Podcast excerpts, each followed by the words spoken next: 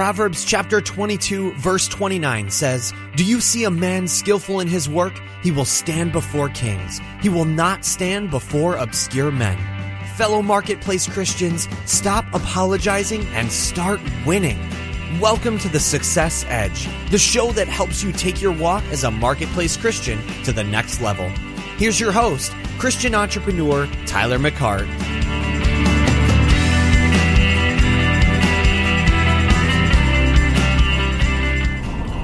So what's going on, Success Edge listeners? Tyler McCart coming at you, episode 142, and very excited to be able to talk to you guys this morning. Um, I have just flown back in from it uh, from Orlando, Florida, and uh, had to go by a dealer, and now I'm headed off to a school district. Yep, and uh, just doing what I do best and what I'm anointed to do for right now. And uh, that's kind of where I want to uh, land uh, with you guys, if I could. Something that um, my pastor and I, or my campus pastor and I, uh, had a conversation about a couple of months ago. And it actually revolves around uh, what I shared in episode 135 uh, the most unlikely success principle. And just a quick review of that success principle right there is um, you've got to be okay with the waiting. All right. Um, you know, if you're if you're all about uh, Matthew chapter six verse thirty three, which says, "Seek ye first His kingdom and His righteousness." and all these things shall be added unto you. Uh, you know, your first and foremost priority is kingdom business and the righteousness within that kingdom, which is basically the, you know, uh, governing you know laws and uh, you know commands and things of that nature uh, of that kingdom. And so that's kind of what we have to adhere to, and that's what we seek, you know, on a daily basis. And so your priority uh, throughout basically your whole entire life has to be kingdom first. Okay, if you're a child of God, uh, you've been born into a kingdom, and you're not born into a religion. Uh, you know, basically Jesus did not come back to earth to establish a religion. He actually came back to start, uh, to create a uh, a government, a new uh, to reestablish a government actually to take back what was really lost in the Garden of Eden. And so your first and foremost priority has to be uh, kingdom first and His righteousness. So you know, with that said, you have you know for me, I've you know I've actually you know I do my very best to kingdom first, okay? Uh, I'm not perfect uh, by no stretch of the imagination, but uh, I can do all things through Christ who strengthens me. And so, because I can do all things through Christ who strengthens me, that means that anything that, um, that the Lord or my Heavenly Father gives me um, as a task or as a thing to do, I can do it. Um, I just can't do it under my own power. I have to do it, you know, through the enabling anointing uh, that is Christ. So I go back to where I was at um, really about a year ago. Um, you know, there was some transition time going on with me. I really did not know uh, what the what was going to be happening, you know, with my job, and uh, you know, I had gotten a word from the Lord uh, from a gentleman, and that word was, uh, "The brook is drying up," and so I, I basically right around uh, the middle of October uh, of last year decided, okay, it's it's time, you know, for me to move on, and you know, literally as soon as I made that decision, um, you know, a new opportunity sprung up uh, for me, which I'm actually in today. That opportunity sprung up, and it was the right opportunity, and I didn't have to. well, anyway, I don't have time to go into that, but anyway, so but during that time of you know transitioning into this new job, you know, I I was just wrestling with a little bit of this whole waiting aspect of waiting for what I knew God had you know, shown me a glimpse of or given me a dream of, you know, for my life. And, you know, I believe I'm talking to some, you know, some individuals out there regarding this. And I believe that God gave me this vision, and you know, I just I was wrestling with this whole entire thing of feeling like, and I don't know if you've ever felt this way, but feeling like I was just sitting on the sidelines, sitting on the sidelines, and time, life, opportunities were just passing me by, and I wasn't seeing any kind of, uh, you know, fruit or any kind of, um, how to say it, um, joy, you know, from you know what I, what I'd been shown by my heavenly Father. All right, and I, I knew, I knew of the story of Joseph, uh, that how that God showed him his vision, and he went through a, a waiting time before his dream, you know, actually manifested. Moses was the same way. Uh, there's plenty of people. David is the same way. Um, even Jesus himself, same way. But I wanted to do a study on Paul, so I, I went and started digging and did some homework and research on the life of Paul, and you know, actually found out some, you know, pretty cool stuff. And the short story of that st- stuff was this right here. Paul, as soon as he got, uh, you know, saved and redeemed, he basically became, you know, uh, Paul. And, you know, he went off actually after being in Damascus for a short period of time. He went off and actually went into the wilderness, it says, for three years. and those three years were basically where he did not confer with flesh and blood, but only with the Spirit. I mean, that's actually in the in his epistles. He he talks about that. Well, with him actually being out there, he got this revelation of God's grace and God's uh, redemption of being able to take back the kingdom and how the kingdom was uh, to be operating. You know, and he got a full dose of that. well, with that said, he came back into, you know, society and began sharing this revelation that he had. And and it sprung up in in Damascus, I believe it was where he was at, that man, um, this is one of the new fiery preachers of you know this uh, this kingdom and uh, this gospel. And man, this is good news uh, that you know, God's going to write the laws on my heart. God's going to extend me grace. I'm not under, not under the law anymore. Uh, I am the righteousness of God in Christ Jesus. Uh, you know, Jesus is actually within me. Uh, you know, these things that Paul had the revelation, and all of a sudden he met opposition. Well, they let Paul down in a basket, and he went to the brethren in Jerusalem. Well, as he was in, uh, when he went there, he was he was actually resisted a little bit, and this gentleman named Barnabas actually you know befriended Paul in Jerusalem, and you know basically said, "Hey, I'll vouch for you," you know, and finally got him introduced to Peter, and basically everybody you know in the story goes.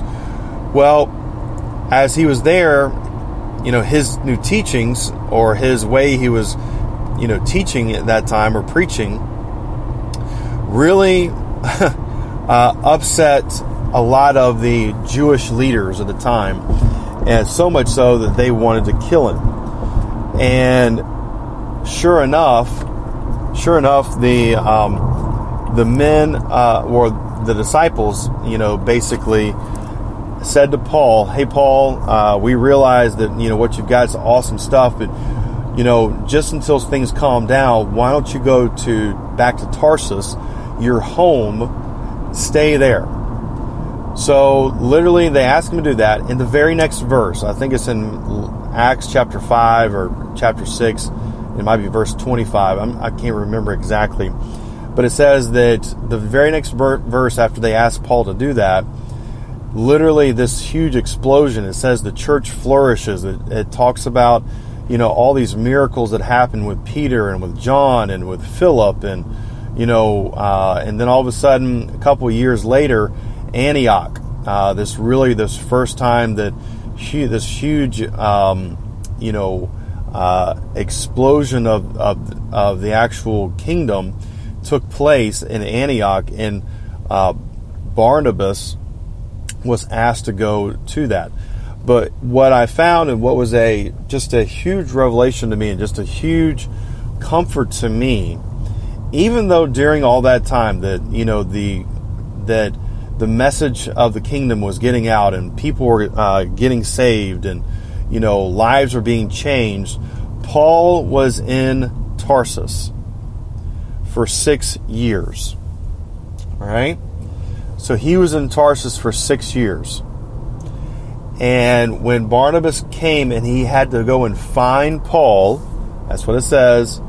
Whenever he found Paul, he brought Paul back to help him out with Tarsus. And the Barnabas and, you know, uh, Paul tag team duo uh, started setting the world on fire, pretty much. And there was where things get kicked off for Paul in his ministry and what he was called to do. But that was six years. right? So you you know you sit there and you kind of look at things. You know, like uh, Joseph, uh, or you know, I can go to Abraham. Abraham had to wait what 25 years before Isaac showed up on the scene.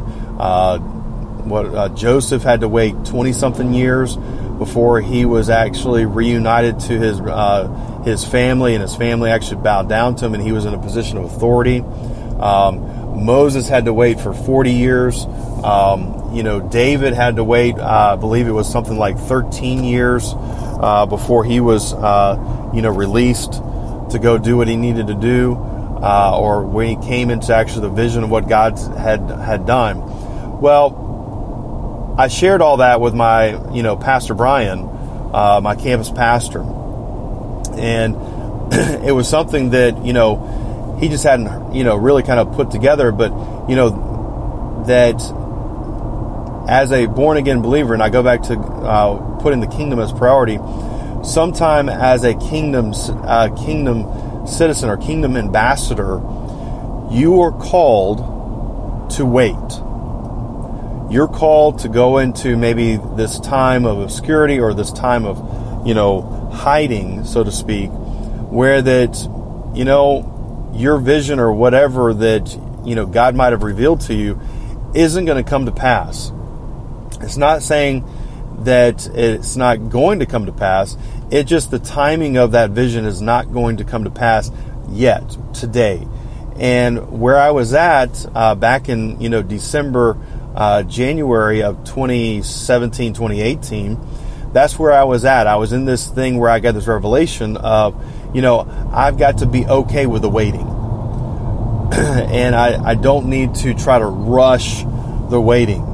That I just need to be satisfied and content with the waiting. And when I shared that with uh, Pastor Brian, he made this comment to me, which just really set a just shotgun off inside of me. He said, he said, "Yeah, Tyler, man, that is awesome stuff. That you know, you have to be okay with the waiting." But Tyler, there's winning in the waiting. And man, when he said that to me, I quickly just registered that yes, there is winning in the waiting.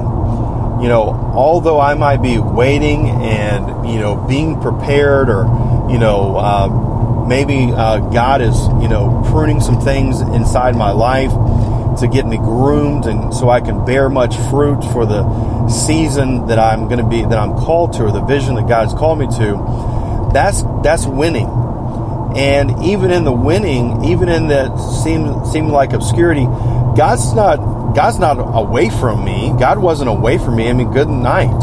I mean how many victory stories do I have uh, where that I that God has used me or used Amy or used my family um, during this time of waiting to where that we've got stories to draw from to share.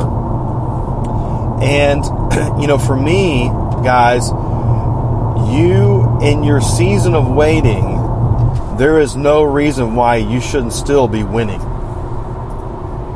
All right? And I guess let me define what that winning looks like. Winning looks like this right here when you're in the waiting that you're still not allowing Satan to kick your butt, you're kicking his butt, you're still uh, walking in love with your fellow man, You're still uh, ministering to people wherever they might be. You know, you're being faithful to where you are today. I, I remember I, I was talking recently to this gentleman, okay, and um, great guy, and he's he's been in kind of a tough spot. Um, but what was awesome is is is I I had heard something from Joyce Meyer that really kind of you know helped me out whenever someone is sitting there going, you know, I, I just don't know what God's doing, and I don't know what to do. I don't see, and I'm and I just told the gentleman, I said, hey, look, man, look, stop looking so far ahead. You know exactly what you need to do right now. I mean, we're talking in this very moment. You know exactly what you need to do today. Stop looking to the future. And man, this is called winning in the waiting right here. Stop looking at the future of where you're going and look at just today and win the day. Win today. Do exactly what you know you need to do today because you know what you need to do. And he said, "Man, that that's just that's so refreshing to hear, Tyler. You're exactly right. Um, I know I want to be out of the situation or circumstances, but you know what? If I just, I'm gonna, yeah, I'm going to do what I know I need to do today. All right, and you know he's in sales, so I, you know, he said, "You're right. I know that I need to make a call to a customer. I need to reply some emails. I know I need to do these things right here. It's just being faithful with what you're supposed to do today in this period of waiting. You're still faithful. You're still winning in the waiting. And isn't it interesting that I told him that last week, and over the weekend, over the weekend, he told he sends me this. Uh, he gets on the phone actually on what was it? I think it was Monday of this past week. He gets on the phone. He calls me up. He says, "Man, it's Tyler. I just got to tell you, got to tell you some good news, man." I'm like, "Man, lay it on me, brother." And he says, "Look, I just was having dinner with one of my good friends, and you know, he found out that I that I'm wanting to do some real estate on the side, and guess what? Right there at dinner, he's like, "All right, look, you're listing my house, and it's it's your listing, you know." And you know, the gentleman also needed to list his own house because he was selling his own house. But boom, right then and there, God showed him of something that he had been hoping and waiting for for a little while, all of a sudden started to give a little bit of peak, a little bit of a manifestation of that. And when you're win- winning in the waiting, that you're doing only what you know you need to do today. Not what you need to think about tomorrow, not what you feel like you've been called to, not what you no, you know exactly what you need to do today. You know, it might be you might be you know in the shower, or you might be you know uh, in your car, or you might be cutting the grass right now. Right now, you need to just be focused and stop thinking about what it's going to be like whenever I get to that certain point, or when that you know the waiting is over and I'm able to you know get all the way to there. And you know, my wife even had this conversation with me the other day. You know, she's got her own book out. She's got another book out as well, and you know, she she said, you know what, uh, and her book's been out for over a year, and she's knows she's called to speak, and she knows we're called our, you know, our uh, marketing business eventually, and she finally kind of called me up uh, one morning after having a quiet time and having a long conversation with her heavenly Father, and guess what? She she said, you know, you know, Tyler, I'm just done with it all. I'm I'm I'm I'm fine if I if I don't go and speak. I'm fine if I don't write another book. I'm fine if I don't go, you know, if we don't if we don't do what we're called to do. Because I'm fine with all. You know why? Because I'm not the one that's going to do it. I know God's going to do it. So you know what? I'm just going to focus on right now what I have to go do today.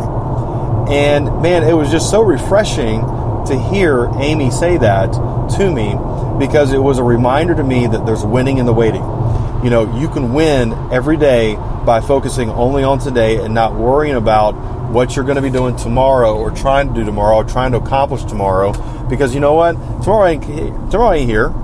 Today's here. And I want to encourage you, Success Edge listener, that there's winning in the waiting. And how you win is how you win during the waiting is you focus only on what you have to do today. And trust me, if you just focus on what you got to do today, things will pick up. they they will definitely pick up and they will, you know, accelerate to where that all of a sudden, boom, man, I'm I'm doing what I'm called to do. I'm I'm I'm in this vision. I'm in this, you know, the vision is no longer a vision, it's actually reality. And I'm actually still winning because I'm only focusing on today. So, Success Edge community, guys, thanks so much for listening in on this. Uh, I hope this was a blessing to you. Know this, guys, know this that, you know, Psalms chapter 4, excuse me, Psalms chapter 37, uh, I think it's verse 23 or somewhere in there, says that the steps of a good man are ordered of the Lord. All right? God is ordering your steps. That's why you just need to focus on today. Do what you need to do today. And man, guys, know that you're blessed, highly favored. You're empowered to prosper. You walk in divine health. The spirit of breakthrough is upon you guys. And gang will catch you on the other side.